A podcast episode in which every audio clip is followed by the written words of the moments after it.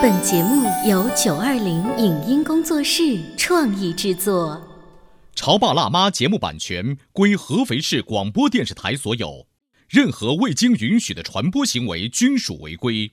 欢迎与九二零影音工作室沟通合作事宜，电话零五五幺六三五零九三五六。走在大街上，我希望听见别人叫我小姐姐、小姐姐、小姐姐，而不是哦，阿姨。但我最爱的称呼是妈妈。走在大街上，我希望听见别人叫我欧巴，而不是大叔、大叔。但我最喜欢的称呼是爸爸。我是辣妈，不是老干妈。我是潮爸，不是太阳能浴霸。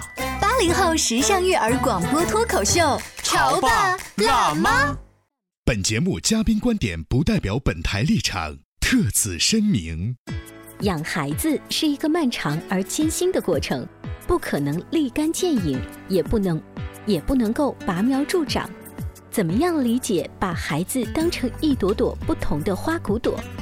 面对成绩优异的别人家的孩子和老师的高要求，我们如何能慢养自家孩子？在嘉宾老师教学的过程中，有哪些相通的经验和有趣的故事分享？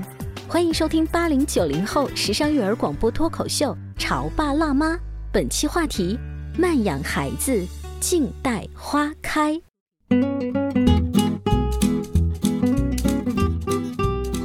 八零九零后时尚育儿广播脱口秀《潮爸辣妈》。大家好，我是灵儿。今天直播间为大家请来了九八八新车时代的主持人小图。啊，对，现在改到新车时代了啊！大家好啊！但是胡小图闯江湖，您依然这个是在我们的老听众心目当中非常非常牛啊！啊，牛不牛？反正现在就这样了。但 是小图还有一个非常重要的身份啊，他是一位爸爸，而且在他女儿的心目当中，这个爸爸特别爱玩，而且愿意带他玩。对，所以说我们新车时代，我的开场白都是会玩车的司机小图。那今天呢，小图来到直播间，当然要跟我们一起分享一些育儿啊、亲子关系方面的话题。我们也请到了一位非常厉害的嘉宾老师，来自阳光小学的语文高级教师童培老师，欢迎您！大家好，我是童老师。欢迎童老师。童老师，像刚才呀，我们介绍小图的时候，他前面就是特别爱玩的一个爸爸。嗯嗯。就如果说，呃，童老师，您在你儿子心目当中有一个什么什么的妈妈标签，对标签，您觉得您的儿子会怎么说？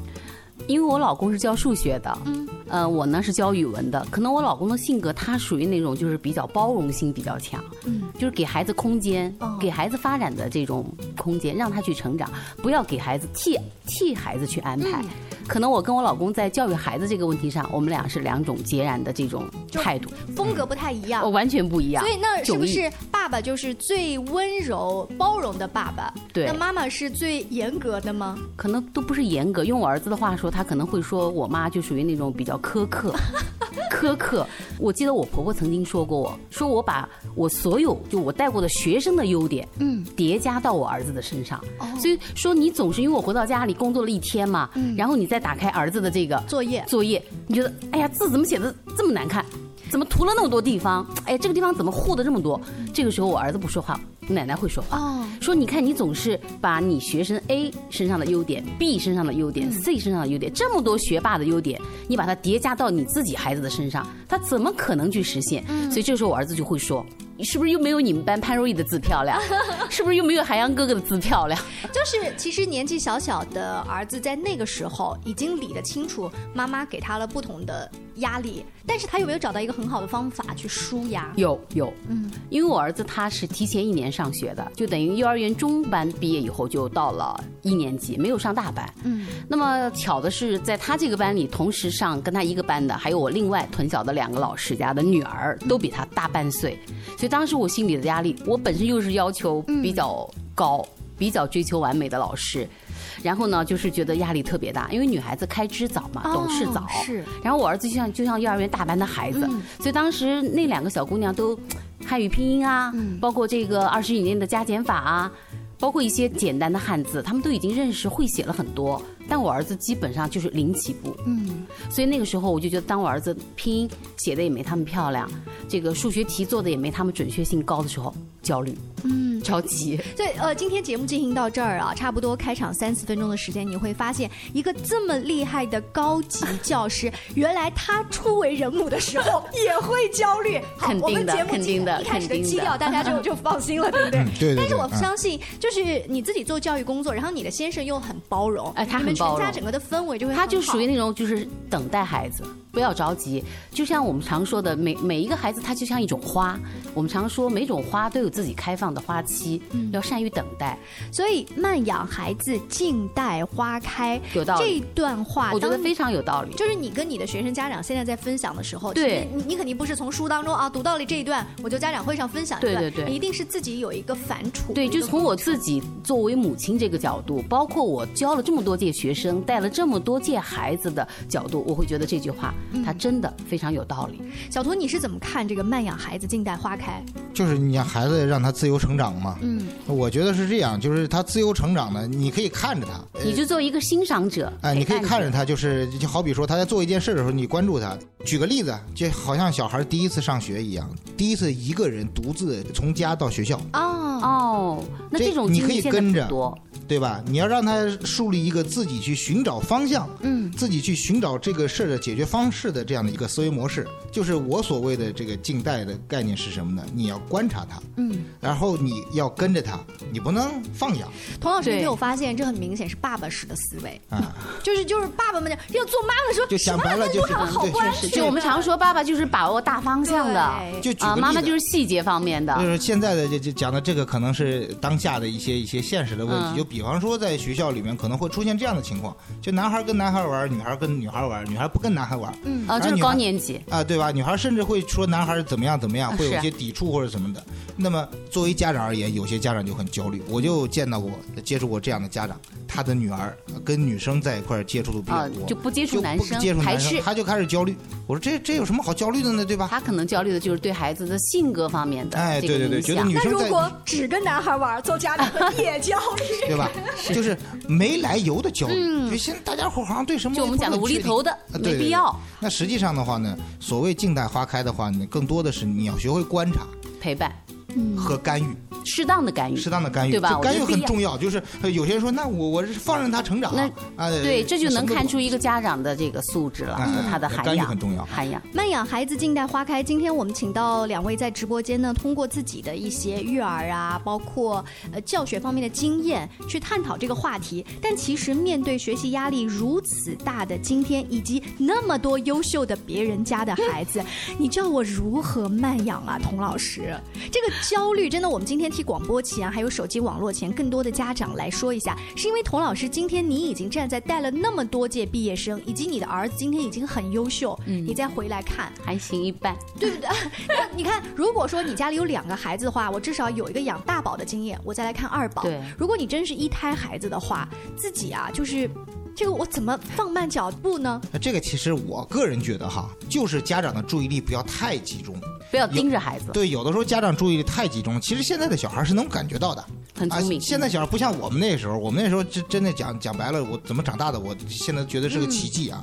现在的孩子很精的，嗯，你的家长稍微有一点反应的话，他就很明显，甚至孩子跟爸爸说的话跟妈妈说的话是不一样，不一样。所以你别太在意他，别太关注他。那这种别太在意，我可不可以理解，就是做爸爸或做妈妈的，让自己的兴趣爱好呀，或自己的工作呀，就刻意的转移注意力，呃我举个例还是说，其实我是在在意的，我只不过是假装演出来我不在意。呃又我举个例子哈，就什么呢？叫考试的时候，监考老师就说一句：“你们在底下做什么我都知道，对吧？”但是我可以抓你，我也可以不抓你，就这个意思。啊，是是是，对，就我今天还还真的巧，我今天中午啊，我因为我现在带一年级嘛，开学是二年级，呃，一个关系非常好的一个妈妈啊，她是儿子，她就跟我说，童老师啊，嗯，我向你请教一个问题，就是因为暑假里我不是布置孩子们整个假期要背多少首唐诗宋词嘛，对吧？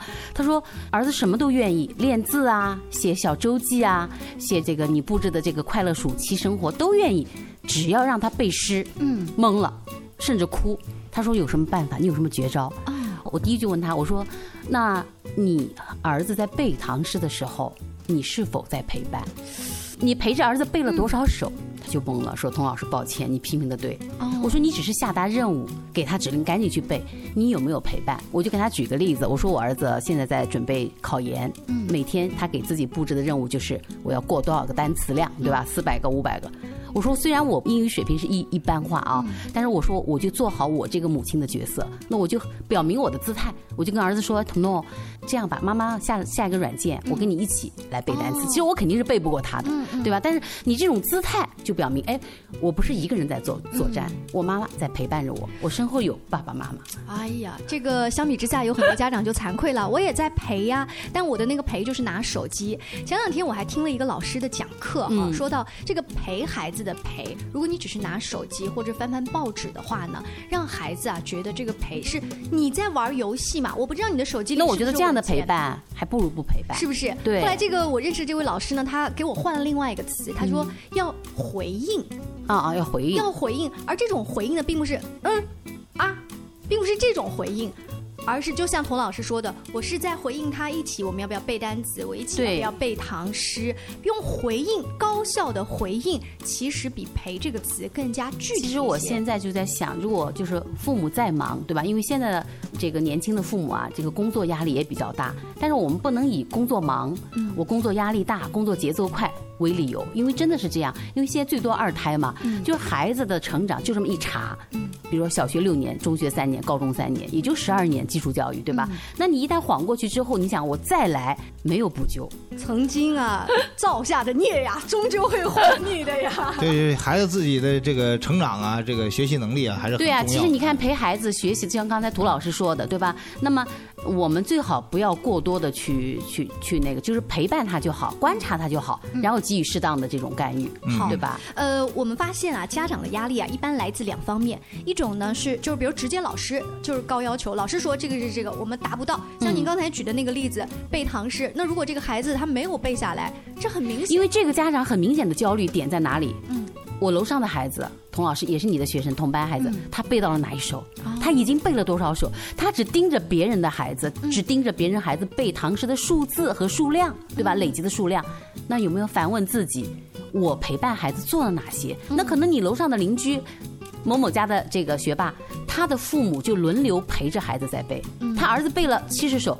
父母也能跟他背的是一样的，甚至能够我们不要这种互动。结果，对，而要只盯着那个量的累积，而要看一看自己为孩子做了哪些。好，呃，一方面的压力呢，可能来自于老师直接布置的作业或者是考试成绩的公布；，另外一方面呢，可能是来自于就是你朋友圈啊，主要就是朋友圈和身边的邻居家的 朋友家的孩子。好，那既然是朋友圈、邻居家的同学家的各种优秀的孩子之间的比较，这个具体的压力，我们如何再来把它分解下去呢？稍微休息一下，广告之后，我们请童老师还有小图，大家一起来聊一聊慢养孩子，静待花开。你在收听的是《潮爸辣妈》，小欧零二，叫你变成更好的爸爸妈妈。《潮爸辣妈》播出时间：FM 九八点八，合肥故事广播，每周一至周五十八点三十分首播。次日十四点重播，网络收听请下载荔枝 FM、苹果 Podcasts，搜索“潮爸辣妈”订阅收听。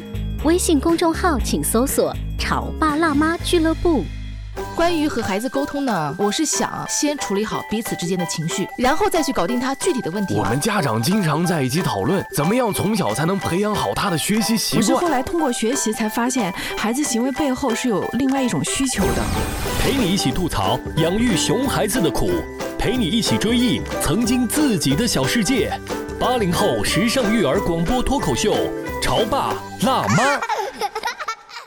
本节目嘉宾观点不代表本台立场，特此声明。养孩子是一个漫长而艰辛的过程，不可能立竿见影，也不能，也不能够拔苗助长。怎么样理解把孩子当成一朵朵不同的花骨朵？面对成绩优异的别人家的孩子和老师的高要求，我们如何能慢养自家孩子？在嘉宾老师教学的过程中。有哪些相通的经验和有趣的故事分享？欢迎收听八零九零后时尚育儿广播脱口秀《潮爸辣妈》。本期话题：慢养孩子，静待花开。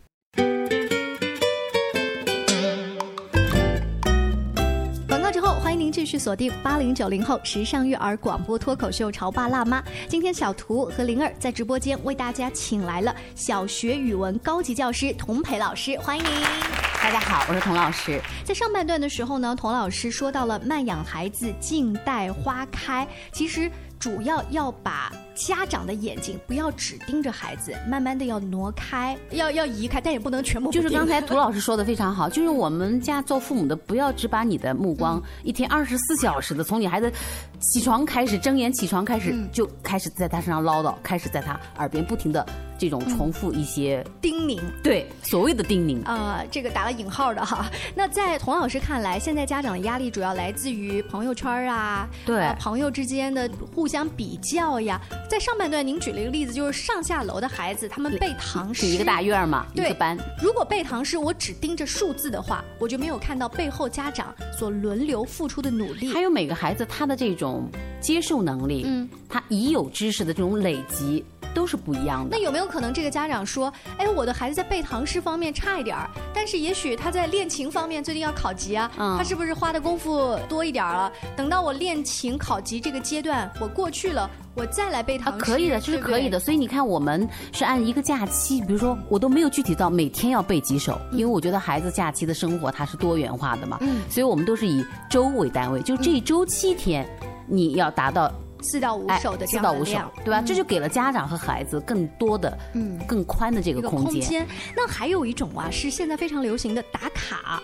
我不知道小图，你的女儿有没有被各种兴趣班的老师，还有语文 或者是被打卡英英语老师要求打卡？然后这个打卡一般妈妈打的比较多，你你说的打卡是孩子自己做呢，还是家长要做呢？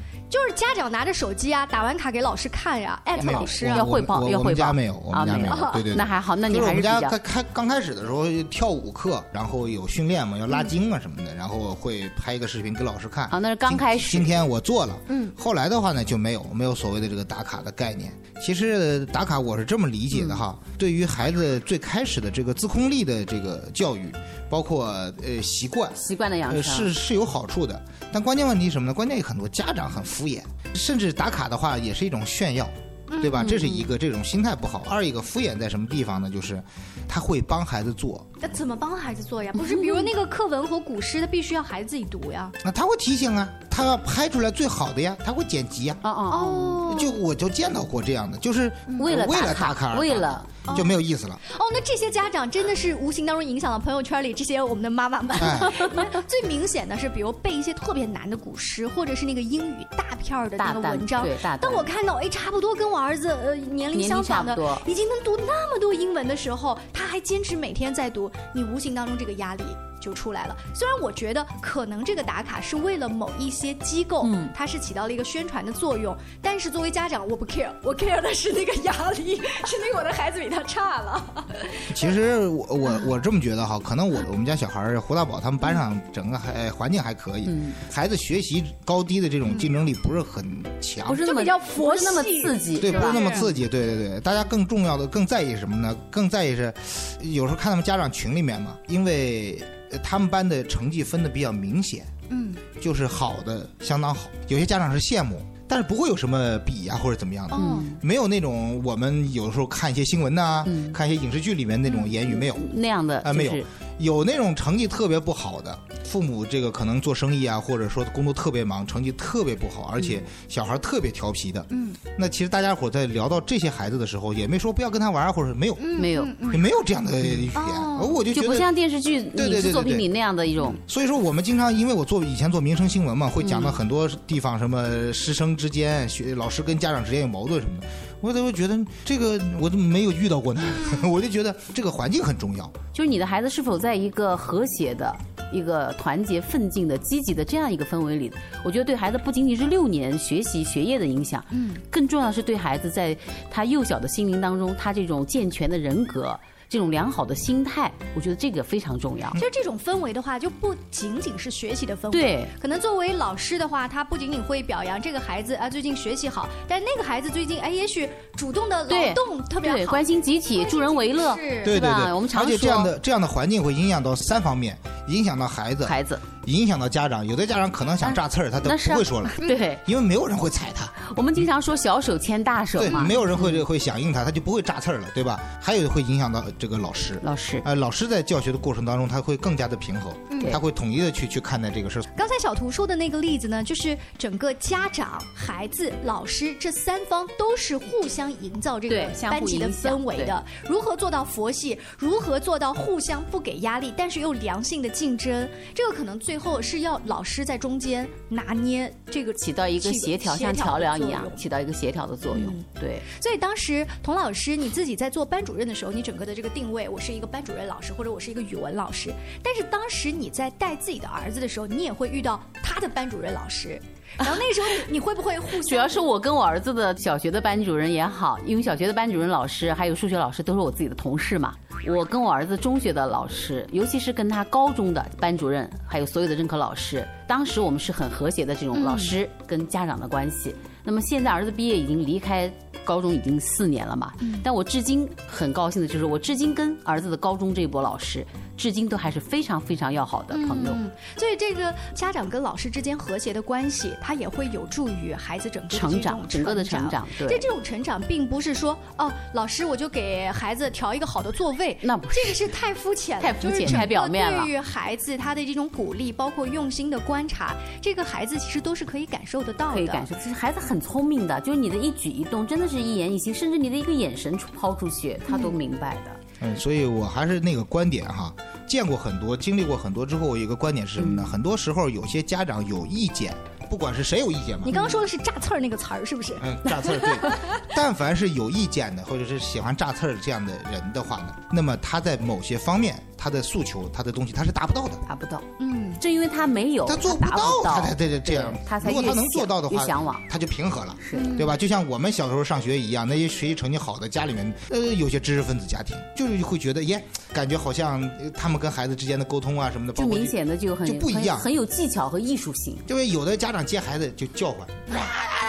那种那种，有的这个家长就站在学校门口一言不发的，那孩子那就他就靠手势，对对对对，对吧？靠这种目光目光的交流，不一样。所以呃，如果说正好遇到了一个炸刺儿的这个家长的话，在你的这个群体当中，他也会出现不和谐的声音，而这些同时也会给你自己的教育带来一定的压力。就本身孩子的学习压力就已经够大了，再因为比如说家长跟老师之间这种不和谐的关系，那这个压力自然而然就不停的加重。是的，它会影响老师整个的这个在班级的、在学校的这种工作的心态，嗯，甚至教育孩子时我的这种姿态，嗯，因为你总是有炸刺儿的这个家长，老师就会分精力，他会去协调这个关系啊。哎，对对对，这很关键，因为这个很费神的。因为学校的领导他可能也比较看重呃家长和老师之间的关系嘛，对吧？说到这个如何能慢养，我自己啊有一个小经验哈。你说咱们做主持人，对小孩的语言要求是非常高的。像这个小图他们家的这个笑笑啊，女儿是天生的语言好手，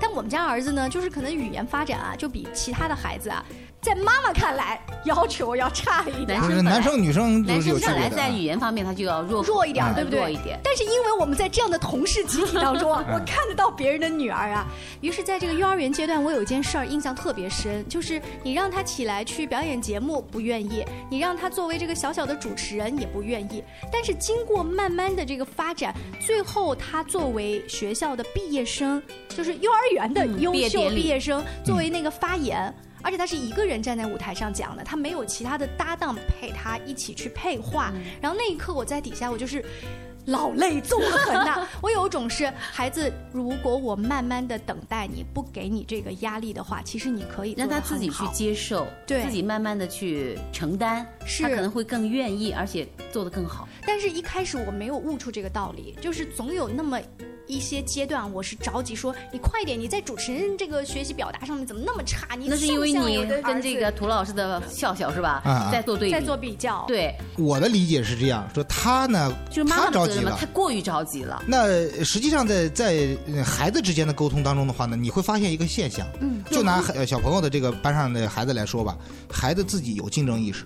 比方说呃笑笑呢，我带他，他会滑雪，会潜水，什么反正都会的多，玩的东西会的多，对吧？那这方面做的不错的，有些孩子他会觉得哦，这个小朋友在某些方面可能是领袖，比方说他体育在班上虽然是个女生，跑得比男生还快，对吧？会觉得很了不起。嗯，那他可能在别的方面就会想超过你。有这种竞争意识，因为他自己知道我在跑步方面不可能超过校长。对对对对对，哎。所以，我可不可以理解，就是二位的意思是，我要作为家长引导那个孩子发现他自己的主观能动性，就是他自己想往上。哎，就我觉得良性的这种竞争意识是很好的，我们是需要潜移默化的植进孩子的心里。对对，就是不是我们强加给他。哎，没错没错，就不是家长太关注，你看那个孩子怎么样怎么样。他可能觉得，哎，我那我跑步不行，那我书法挺好的。对，如果哪一天有个孩子突然说一个，那他的跑的比我快，那我写字比他好看的，对吧？如果孩子能说出这样的话，我觉得这家长就可以放心了。良性的竞争挺好。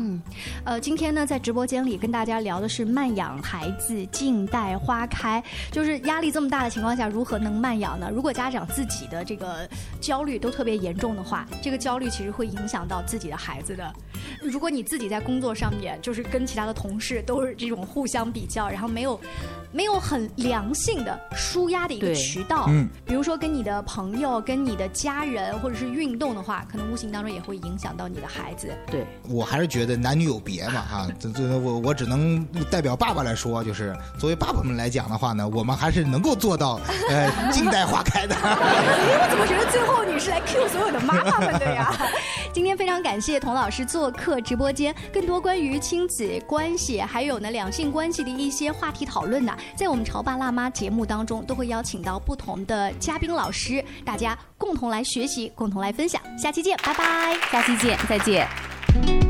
以上节目由九二零影音工作室创意制作，感谢您的收听。